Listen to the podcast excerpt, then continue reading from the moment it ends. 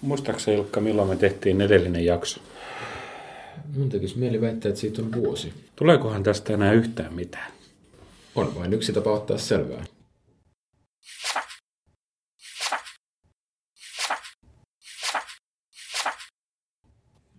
Kahdeksas luku. Hansakauppa. Pohjois-Saksan Lübeckistä lähtenyt ja Säkemannien hallussa olevasta Gotlannin Visbystä johdettu Hansan verkosto vakiinnutti ja aktivoi kansainvälisen kaupan muotoja Itämeren ympärille ja synnytti rannikkokaupunkien ketjun.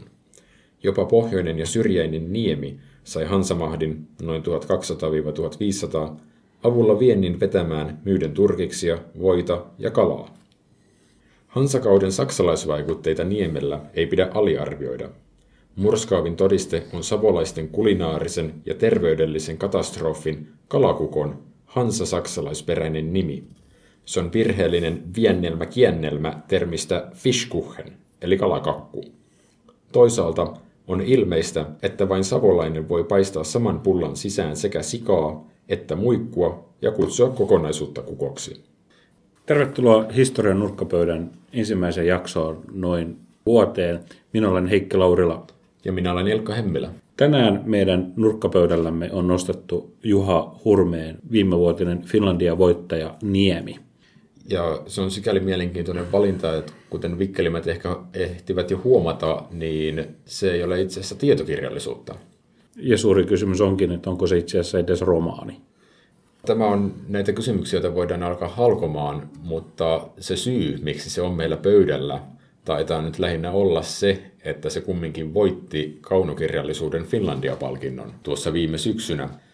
Meillä on siis tämmöinen iso instituutio ja sen on voittanut teos, jossa kuljetaan läpi Suomen historiaa alkaen alkuräjähdyksestä ja päättyen siihen, että Ruotsi häviää Suomen sodan ja menettää siinä samalla Suomen Venäjälle.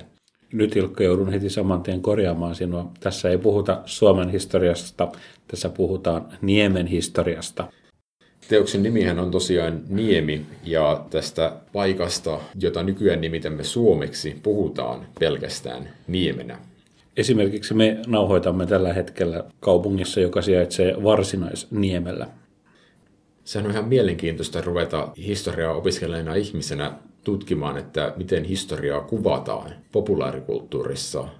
Mehän ollaan tässä ohjelmassa tehty sellaisia jaksoja, missä puhutaan jostain tietokirjasta, on haastateltu sen tekijää tai tekijöitä, mutta kyllä meillä on hyvin vakaasti ollut myös sellainen ajatus, että aina käydään vähän läpi sitä, että miten historiaa muualla yhteiskunnassa esitetään. Ollaan käyty läpi maailman historian esityksiä, ollaan käyty läpi populaaria historialehtiä. Finlandia voittaja on ihan hyvä tekosyy palata välillä tähän sivuteemaan, joka tässä ohjelmassa on silloin tällöin nostanut päätään. Mä kiinnitin itsekin aika pian tätä kirjaa selatessani ennen kuin aloitin varsinaisen lukuurakan, että tämä nimi on aika persoonallinen ja sitten tajusin, että tämä on itse asiassa varsin nokkela tapa ratkaista eräs historiankirjoituksen ei nyt ikuisuusongelma, mutta ehkä yksi sellainen perimmäiskysymys, eli se, että millä nimellä me kutsumme Suomen historiaa ennen vuotta 1917 tai 1809. Koska kyllähän me voidaan käyttää sanaa Suomi kuvailemaan tätä aluetta vaikka 300 ennen ajanlaskun alkua, mutta ei se Suomi ole kumminkaan se sama Suomi, johon me viittaamme tällä nykyisellä Suomi-sanalla.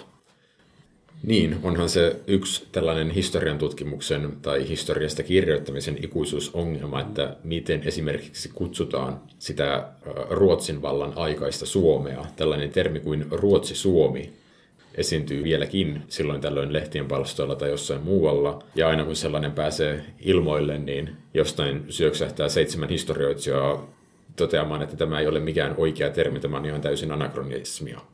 Mutta satutko huomaamaan, että vaikka Juha Hurme käyttää itse vaan tätä niemisanaa, niin hän kumminkin avasi sitä, että miten aikalaiset ovat kuvailleet tai miten aikalaiset ovat nimittäneet tätä niemen aluetta, koska siellä hän käytiin läpi sitä, että milloin ruotsalaiset alkaa puhumaan Itämaasta ja milloin Itämaa korvautuu kesken ja loppupuolella Finlandilla ja Suomella.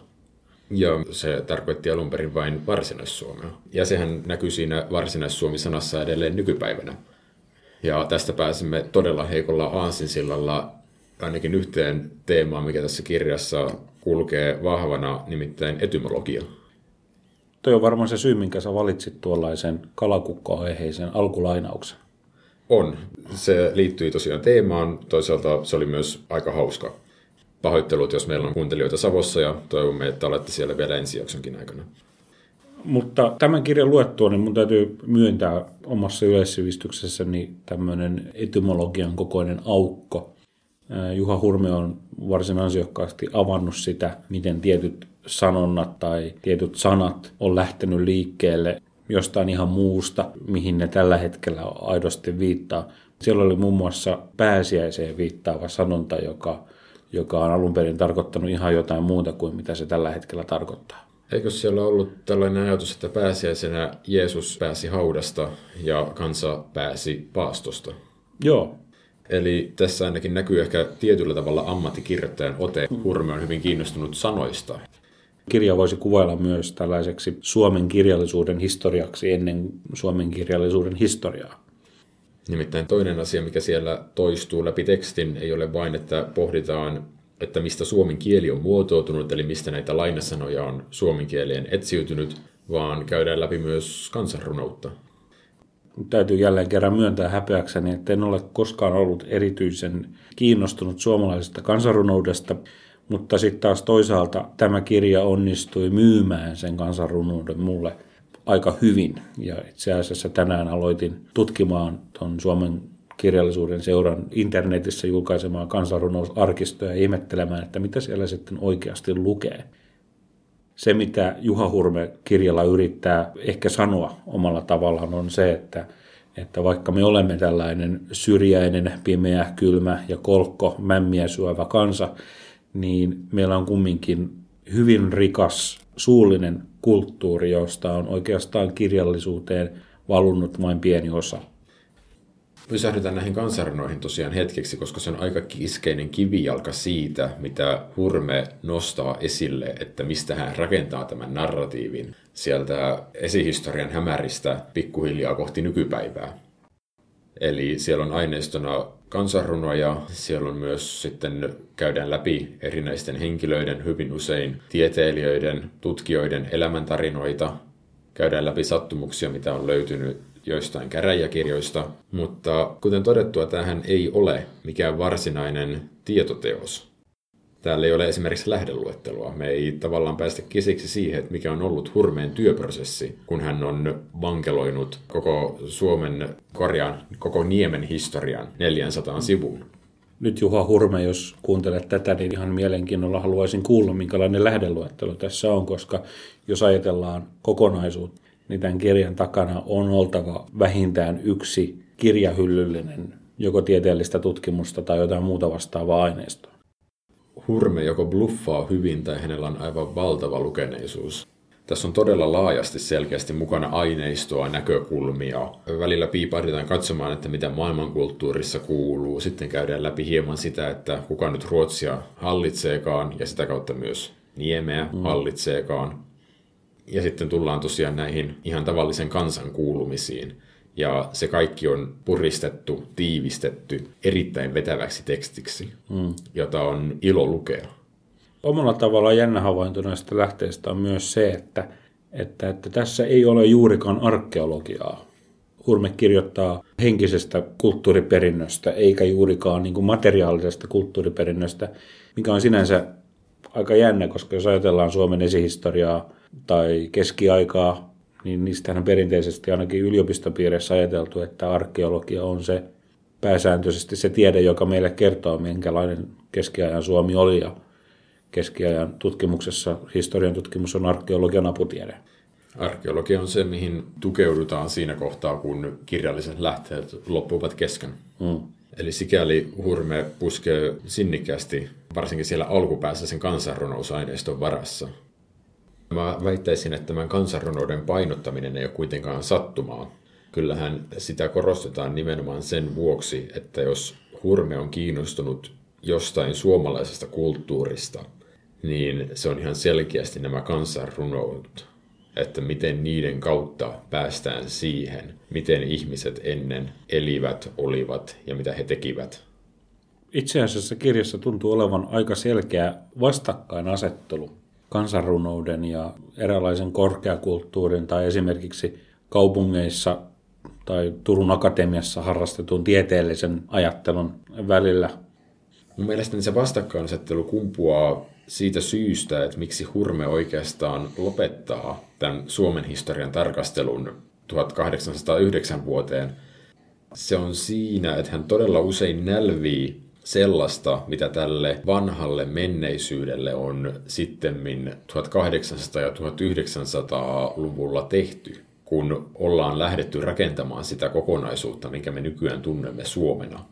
Esimerkiksi hän nostaa siellä kirjan loppupuolella Kalevalan, joka on kyllä siis suomalaista kansanrunoutta, kansanperinnettä, mutta toisaalta se on piste, mihin suomalainen kansanrunous on vähän kuin pysähtynyt. Se on sitä niin sanotun oppineiston suhtautumista suomalaiseen rahvaaseen.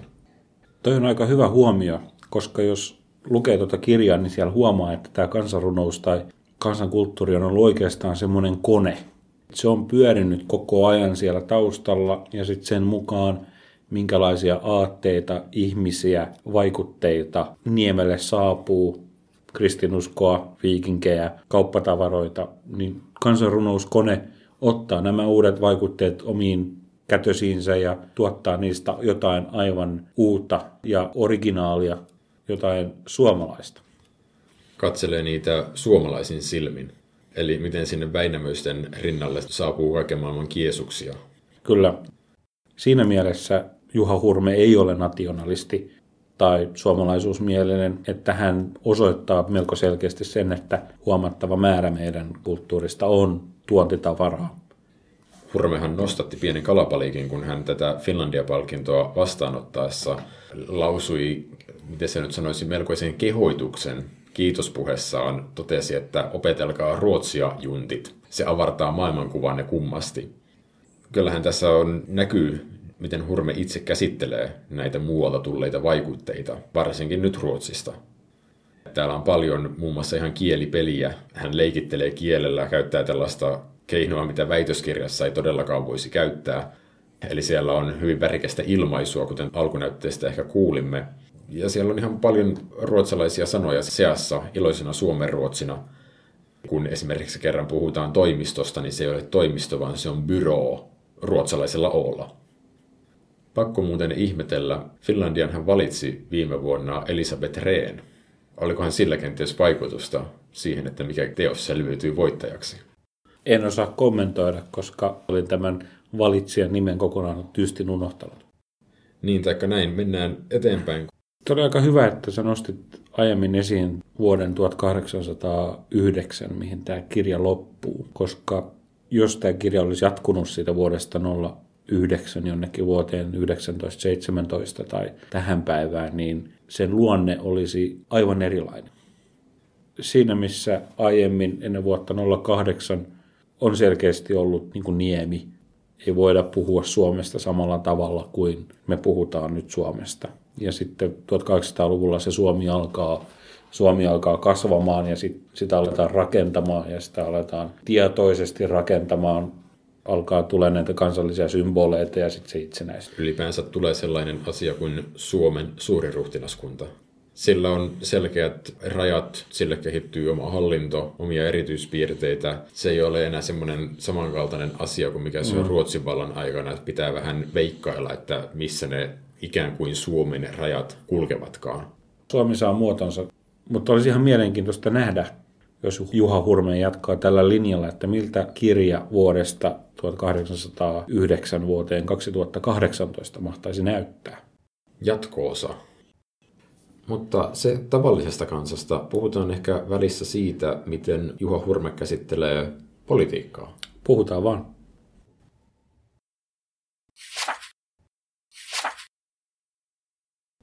Ruotsi oli joutunut äkkiarvaamatta uuteen tilanteeseen 1632, kun sotilaat löysivät Lützenin taistelukentältä kuningas Gustav toisen Adolfin alasti, hevosten tallaamana, pää luodin lävistämänä ja ruumis raudeltuna.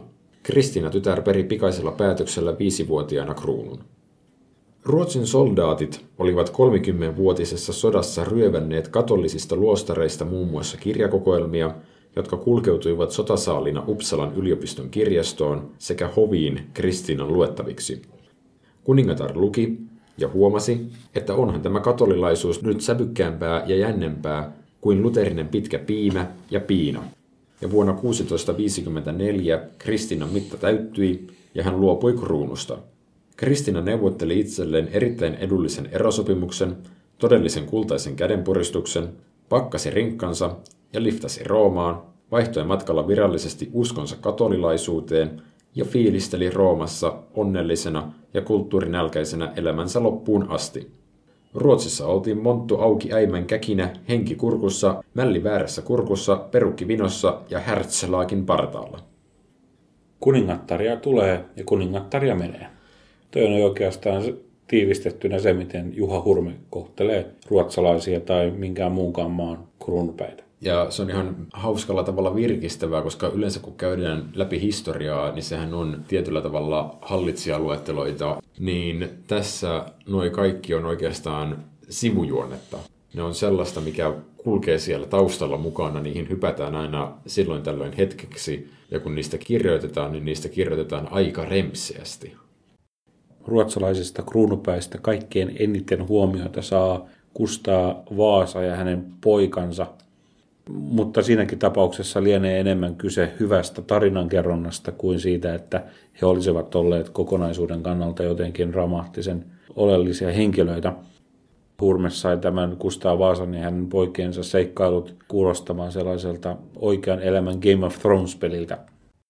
Mitä se hetkittäin ehkä olikin. Olihan siinä niin kyse siitä, että uusi kunkku päättää ottaa vallan ja sitten jättää sen omalle suvulleen. Ja pojathan sitten tappelivat siitä kruunusta aika vauhdilla ja verissä päin. Teitkö muuten sellaisen huomion, että kun Hurme puhuu näistä Ruotsin kuninkaista, niin hän käyttää heistäkin äh, nimenomaan ruotsinkielisiä nimiä. Eli siellä on Gustav, toinen Adolf, eikä Kustaa, toinen Adolf. Ja siellä on Karl yhdeksäs, eikä Karle yhdeksäs.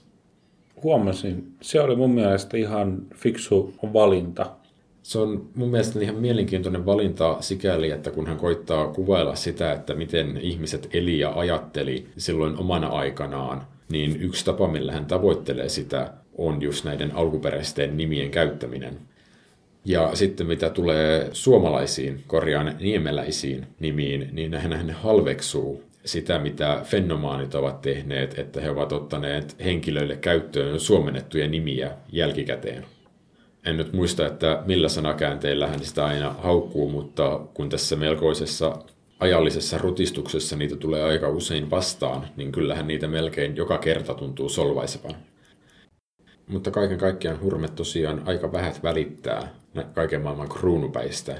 Tekisi mieli sanoa, että tämä on eräällä tavalla Suomen rahvaan historiaa suurin piirtein tämän teoksen kanssa samoihin aikoihin tuossa viime talvena – ilmestyi just teos nimeltä Suomen rahvan historia, joka on sitten semmoinen muistaakseni lähes 700-sivuinen järkäle, joka myös kulkee 1500-luvulta 1800-luvulle. Mutta joka on sitten niin taas toisaalta ihan historian tutkimuksen teos. Perttu Immosen kirjoittama muistaakseni.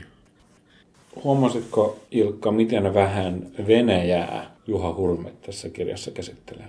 Se on tietyllä tavalla aika yllättävää. Niin. Siellä nousee esiin eräs Pietari-niminen kaveri, joka tuli ja perusti Pietarin kaupungin. Siellä vilahtaa yksi Iivana Julma, joka yritti kosiskella eräitä puolalaisia prinsessoja, joilla oli jo tiettyjä suhteita Ruotsin kruunuun. Ja siinä se sitten melkein onkin. Hänellä on hyvin selvä rajaus, jos käyttäisimme tällaista historian tutkimukseen liittyvää termistöä kirjassa Venäjä tai silloinen Venäjä näyttelee pääasiassa männyn roolia. Toisin sanoen Venäjä on se mänty, johon Ruotsin kruunupäät päätänsä lyövät. Se ei ole kyllä kovin monipuolinen rooli. Toisaalta lopussahan tulee tämä hauska anekdootti jälleen kerran Kalevalasta. Siellä muuan Lönnrot yllättyy siitä, että kansa, jota hän siellä kohtaa, näkee oikeastaan itsensä venäläisinä ja tämän tulokkaan sitten ruotsalaisina. Niin, kiinnitin tähän samaan kohtaan huomiota ehkä se on vaan hyvä muistutus meille siitä, että nämä rajat, jotka meillä nykyään on, niin on varsin tuoreita ja keinotekoisia. Mutta se on tietyllä tavalla sääli, että Purme ei käy tuohon Venäjän käsiksi, koska kun on lähdetty rakentamaan sitä suomalaisuutta, niin se ei olekaan enää löytynyt Ruotsista, vaan se on löytynyt sieltä Itä-Suomen tai luoteis-Venäjän metsistä. Niin, ehkä jos joku pettymys tästä kirjasta täytyy mainita, niin ehkä se idän suunta on se, mitä, mitä olisi voinut Ruotsin rinnalla käsitellä. Toki tämä on fiktiivistä kaunokirjallisuutta, eikä tämän tarvitse olla tasapuolista historiankirjoitusta. Se kirjoittajalle annettakoon anteeksi, ja vaikka tuo nyt puutteeksi lukisi, niin pakko sanoa, että tämä on perhanan viihdyttävää luettavaa. Tämä on kirja, jonka äärellä nauroin kumminkin useamman kertaa ääneen. Se on hyvin kirjoitettua. Mä en tiedä, onko mulla sitten huono huumorintaju, koska mä en nau- naurannut kauhean montaa kertaa ääneen. Ehkä siinä kävi niin, että hänen kirjoitustyylinsä oli menevää, vetävää, hauskaa, mutta se myös omalla tavallaan niin kuin turrutti sit muutaman, muutaman luvun jälkeen, että tavallaan se ei enää naurattanut samalla tavalla kuin siinä alkuvaiheessa. Että se kävi tutuksi. Se kävi tyyli, kävi tutuksi. Mutta tuommoinen lennokkuus kirjoitustyylinä on aika oleellista, kun puhutaan näistä historian populääreistä esityksistä. Voisi kuvitella, että tällaisella lennokkaalla kirjoitustavalla Hurme on kuitenkin pystynyt tuomaan menneisyyden todella monelle henkilölle tutuiksi uudella tavalla. Niin, hän kirjoittaa ymmärrettävän puhekielisesti en tiedä onko se ihan puhekielistä. Siellä on kyllä aika melkoisia virkekoukeroita ja heitellään tosiaan vähän sellaista sivistyssanastoa leikittelevästi ja otetaan tuolta tietoinen kielilaina englanniksi ja tuolta ruotsiksi.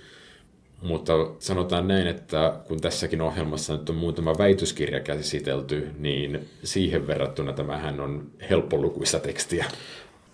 Niin, tämän kirjan luonteen voisi tiivistää sellaiseen mukailmaan – eräästä 1800-luvulla syntyneestä lauselmasta, jonka mukaan populaariksi historian tietokirjaksi tästä ei oikein ole väitöskirjaa, tästä ei oikein saa tekemälläkään, joten olkoon tämä sitten kaunokirjallisuutta. Kysyin kuvikseni eräältä kaverilta, joka pitää kirjablogia ja joka on opiskellut kirjallisuustieteitä, että mikä hänen mukaansa erottaa romaanin ja tietokirjan. Kaveri pohdiskeli hetken aikaa ja tuli sitten lopputulokseen, että kai se ero on syntynyt sillä, että kustantamo on päättänyt markkinoida tämän kaunokirjallisuutena. Niin, ja toisaalta mä en tiedä, onko tämä kirja sitten pienoinen kädenojennus historian kirjoituksen historialle tai historian kirjoituksen perinteelle, koska ei siitä nyt kauhean montaa sataa vuotta ole, kun joku vakavasti otettu historian teksti olisi voinut olla samantyylinen kuin Juha Hurmeen kirja. Ei sillä tavalla, että se olisi kirjoitettu yhtä hauskasti tai humorintajuisesti, mutta historian kirjoitus oli hyvin pitkään kirjallisuutta ja siitä tuli oikeastaan tiedettä vasta siinä vaiheessa, kun siihen kirjan alettiin liittämään lähdeviitteitä ja lähdeluetteloita ja analyysejä ja kaikkea tämmöistä. Historian esittämiseen on monta tapaa ja luulisin, että kumminkin se tapa, mikä on valtaosalle ihmisistä tuttu, on se, että sitä esitetään fiktion keinoin. Tässä Niemi-kirjassahan on tapauksia, kun Hurmen nostaa sieltä esiin jotain vanhoja, muistaakseni 1600-lukulaisia näytelmiä, mitä on esitetty, mm. miten ne on kuvanneet silloin oman aikanaan jotain historiallisia hahmoja. Onhan meillä historiallisilla romaaneilla ylipäänsä ollut merkittävä rooli siinä kohtaa, kun, kun Suomeen on alkanut muodostua kirjailijoiden piirejä, Muun muassa yksi Ruunipärin pariskunta tulee tästä mieleen, että miten he on molemmat kirjoittaneet historiaan liittyviä fiktiotekstejä. Ja sitten meillä on nyt tässä pöydällä yksi kaunokirjallisuuden Finlandia voittaja. Mitä ajatuksia sulle heräsi siitä, että tällainen teos on voittanut Finlandian historian opiskelijan ja tulevan historian opettajan näkökulmasta? Millaista tällaista teosta oli sun mielestä lukea? Jos mä olisin ollut täysin puhtaalta pöydältä, ei akateeminen lukija, niin mä luulen, että mä olisin saattanut nauttia tästä ehkä hiukan enemmän, koska nyt se, mitä mä jäin oikeastaan kaipaamaan, oli just ne lähdeviitteet ja kirjallisuusluettelo, että pääsee tavallaan tarinan taakse, havaitsin hyvin usein olevani suomenkielisessä tai englanninkielisessä Wikipediassa selaamassa, että mitä siellä lukee ja tutkimassa sitä lähdeosastoa, että jos mä haluan tietää kaikenlaisista hauskoista henkilöistä enemmän, niin mistä se löytyy. Tämä ei siis tarkoittanut sitä, että lukukokemus olisi ollut jollain tavalla huono, vaan ennen kaikkea sitä, että akateeminen koulutus ehkä tuli liikaa niin lukunautinnon tielle. Mä olen osittain samoilla linjoilla, tosin mä en syyttäisi akateemista koulutusta siitä. Kyllä mä laittaisin sen ihan sen piikkiin, että kun Hurme onnistuu kaivamaan historiasta tällaisia kutkuttavia tarinoita yhden mm. toisensa jälkeen, ja sitten itse kumminkin vähemmän yllättäen pitää historiasta erittäin paljon, niin niistä asioista haluaisi lukea mm. vielä enemmän. Ehkä se nyt olisi vähän liikaa pyytää romaanilta, että siinä olisi suoranainen viitejärjestelmä, mutta jokin lähdeluettelo olisi mukava yllätys. Onhan siellä sentään lopussa henkilöhakemisto. Eli kumminkin tässä on tiedostettu, että melko tiheää tekstiä se on.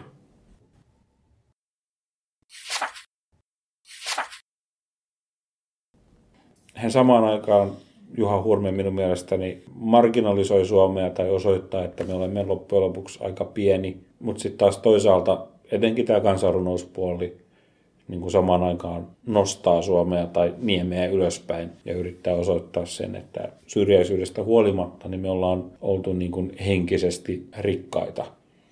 Tätähän on sikäli suomalaisena mielenkiintoista lukea, että yksi kirjan kantava teemahan on tuollaisen sivistyksen tai suurvaltioiden, tai no ylipäänsä valtioiden sekä alkuperäiskansojen vastakkainasettelu, paitsi että sillä käänteellä, että tässä me suomalaiset olemme ikään kuin se alkuperäiskansa. Eli jos on tottunut lukemaan tarinoita jostain, miten eurooppalaiset ovat saapuneet Amerikkaan, niin tässä sitä tarinaa tarkastellaan aika vahvasti Amerikan intiaanien näkökulmasta. Se on kyllä totta. Tosin se, missä suomalainen tai niemeläinen ja Amerikan alkuperäisasukkaat eroavat toisistaan, on se, että tämä niemeläinen on ainakin osittain ottanut vapaaehtoisesti vastaan ulkomailta tulevia vaikutteita siinä, missä Pohjois-Amerikan intiaaneilla on ollut kehiukan rajoittuneemmat vaihtoehdot valita. Mulle oikeastaan tuli tästä hetkittäin mieleen kirja, josta me ollaan viimeksi tästä ohjelmassa puhuttu, nimittäin Seppo Zetterbergin Viron lyhyt historia. Et siellähän oli tämmöinen katkelma, kun siinä kirjoittaja pysähtyy pohdiskelemaan, että uuden ajan alussa 1500-1600-luvulla, että mitä virolaisten uskon asioille kuuluu. Se pieni siivu, mitä siitä annetaan sinne uskon asioiden suuntaan, on todella oivaltava. Siellä on jossain se oma virolainen kansanusko, sitten paikalle on jyrännyt muun muassa katolilaiset. Sitten on tullut uskonpuhdistus, vastauskonpuhdistus. Venäjältä tulee jatkuvasti ortodoksista vaikutetta. Eli siellä on semmoinen iloinen sekamelska, missä virolaiset on kumminkin siellä kaiken niiden virtausten jaloissa. Ja sitten huomaa, että mitkään asiat, muutokset ei ole syntyneet mitenkään suoraviivaisesti, niin kuin ne välillä historiankirjoituksessa esitetään. Niin tässä huomaa sen saman asian Suomen näkökulmasta. Sen teoksen nimi kyllä taisi olla Uusi Viron historia vai Viron uusi historia eikä Viron lyhyt historia. En muista. Asia voi tarkistaa jälkipäin Googlesta. Tai kuunnella historian nurkkapöydästä. Menkää ottamaan selvää, mikä sen jakson nimi oli. Me ei enää muisteta. Siitä on vuosi aikaa. Itse asiassa toinen kirja, mihin tässä voisi oikeastaan viitata tuon Viron historian kanssa, on itse asiassa tämä italialaisen mikrohistorian klassikkoteos nimeltään Juusto ja Madot, jonka olen lukenut ehkä kaksi kertaa, mutta jonka kirjoittaja en tietenkään tässä yhteydessä enää muista. No, joka tapauksessa Juusto ja Madot-kirjassahan ajatuksena on se, että virallisiin asiakirjoihin on painettu joukko erään italialaisen myllärin omia ajatuksia maailmasta, maailmankäykköydestä, kristinuskosta ja siitä, millainen maailma pitäisi olla – ja eikö ne nimenomaan kirjoitettu sen takia muistiin, että hän on Inquisition edessä tentattu näistä näkemyksistä? Kyllä, ja kirjan kirjoittaja päätyi siihen lopputulokseen, että tämä Müllerin puheet Inquisition edessä on oikeastaan eräs jonkinlainen esimerkki siitä, että miten kansanusko ja virallinen kristinusko ovat vuorovaikutuksessa toisiinsa ja miten ihmisten mielissä nämä erilaiset näkemykset liimataan yhteen ja niistä tulee sitten joku kummallinen synkretistinen yhdistelmä. Ja mä itse asiassa aloin miettimään tätä kirjaa lukiessa niin kun kansanrunous ja Neitsyt Maria törmäävää, että pystyisikö tästä suomalaisesta aineistosta tehdä jonkinlaisen juusto- ja madot-tyyppisen tutkimuksen siitä, miten virallinen usko ja kansanajatukset menevät ristiin, tai todennäköisesti se on jo tehty, mutta mä en vaan tiedä, mistä se löytää. Tosiaan yhdistävä tekijä näille teoksille kuitenkin siis juustolle ja madoille sekä niemelle on se, että miten tavallinen kansa on ajatellut niistä asioista, joita me nykyään tulkitaan todella ja opetetaan eteenpäin todella kapeasti. Tai ainakin siitä näkyy se, että kuinka sellaisissa prosesseissa, kuten kristinusko saapuminen Suomeen ja juurtuminen ihmisten mieliin, kuinka se on vienyt aikaa, aivan hillittömästi aikaa. Et virreveisuustahan tässä teoksessa puhutaan keinona päästä eroon kaiken maailman kansanrunoista ja lurituksista. Se on ikään kuin, niin kuin vastavoima sille vanhalle tapalle, miten ihmiset on kommunikoineet keskenään. Se on aika hyvä kuvaus tuossa kirjassa siitä, miten pappeja on koulutettu laulamaan ja virenveisuun. Perusteluna oli annettu se, että kun virsiä veisataan aina samalla tavalla, samalla monotonisuudella, niin se tavallaan tekee tästä seurakunnasta yhtä massaa. Ja sitten paikalle saapuu monta sata vuotta myöhemmin muuan Juha Hurme, joka katsoo niitä kansanrunoja ja pohtii, että miten niitä on esitetty ja miltä asioita niiden varassa on kommentoitu. Hurmeellahan on täällä tämmöinen tokaisu, että kansalaisen yhtenäisyyden historiankirjoituksessa ei pärjää pelkällä muistamisella, vaan unohtamisella on vähintään yhtä merkittävä asema. Musta tuntuu, että se on aika hyvä tiivistelmä tämän teoksen teemoista. No niin, Ilkka, nyt kun Juha Hurmeen niemi on laskettu syrjään, niin mitäs me teemme seuraavaksi tämän podcastimme kanssa? Se on erittäin hyvä kysymys. Tässä kohtaa viimeistään on ehkä ihan hyvä antaa tällainen selitys, että mistä on tämä vuoden hiljaisuus johtunut. Sanotaan ne, että se on johtunut kirjavista elämäntilanteista. Toisin sanoen, jos sanotaan suoraan, niin toinen meistä asuu Helsingissä ja toinen meistä asuu Turussa. Eli kun molemmat henkilöt ovat enemmän tai vähemmän 8-12 tuntia vuorokaudessa töissä, ei tällaisen podcastiin aina välttämättä löydy aikaa. Mutta tämän tekeminen pitkästä aikaa on ainakin mun mielestäni ollut todella virkistävää. Tämä on ollut ihan odotettu tapahtuma, tämä nauhoitus, etenkin kun tätä on suunniteltu nyt se kolme kuukautta. Ja kaiken matkaa te arvon kuulijat olette kyselleet ohjelman perään ja se on ollut tosi ilahduttavaa. Joo, on aina välillä ollut hiukan hämmentävää seurata tätä kommentointia, jossa joku kysyy ja odottaa, että koska me tulemme uudestaan ääneen. No, nyt se tapahtuu, olkaa hyvä. Mutta milloin me tulemme tämän jälkeen seuraavan kerran ääneen? Rakkaat kuulijat ja Ilkka, me luulen, että me siirrymme suunnitelmallisesta aikataulutetusta julkaisumisaikataulusta kaoottiseen taiteelliseen luovuuteen. Eli rakkaat kuulijat, olemme pahoillamme, että me pysty mainitsemaan mitään seuraavaa julkaisuajankohtaa, mutta seuraava jakso on kuitenkin jo työn alla. Ja se on haastattelu. Ja itse asiassa vajaa tunti ennen kuin tämä mikrofoni laitettiin päälle, niin kävi ilmi, että Jyväskylässä muutama historian jatko-opiskelija on laittanut aluille oman podcastin Norsunluutornista päivää sieltä tuli Jyväskylästä päin jo ehdotusta, että pystyisikö tekemään yhteistyöjakson heidän kanssaan. Ehkä sekin tässä toteutuu enemmän tai vähemmän lähiaikoina. Voisimme sopia tapaamisen jollekin puolueettomalle maaperälle puolivälissä, esimerkiksi Jämsään. Mutta jos haluatte tietää, että milloin meistä kuulee seuraavan kerran, niin ohjelman tilaamisen lisäksi voi tulla stalkkaamaan meitä Fasessa ja Twitterissä. Koitamme aina sinne silloin tällöin jotain kuulumisia päivitellä.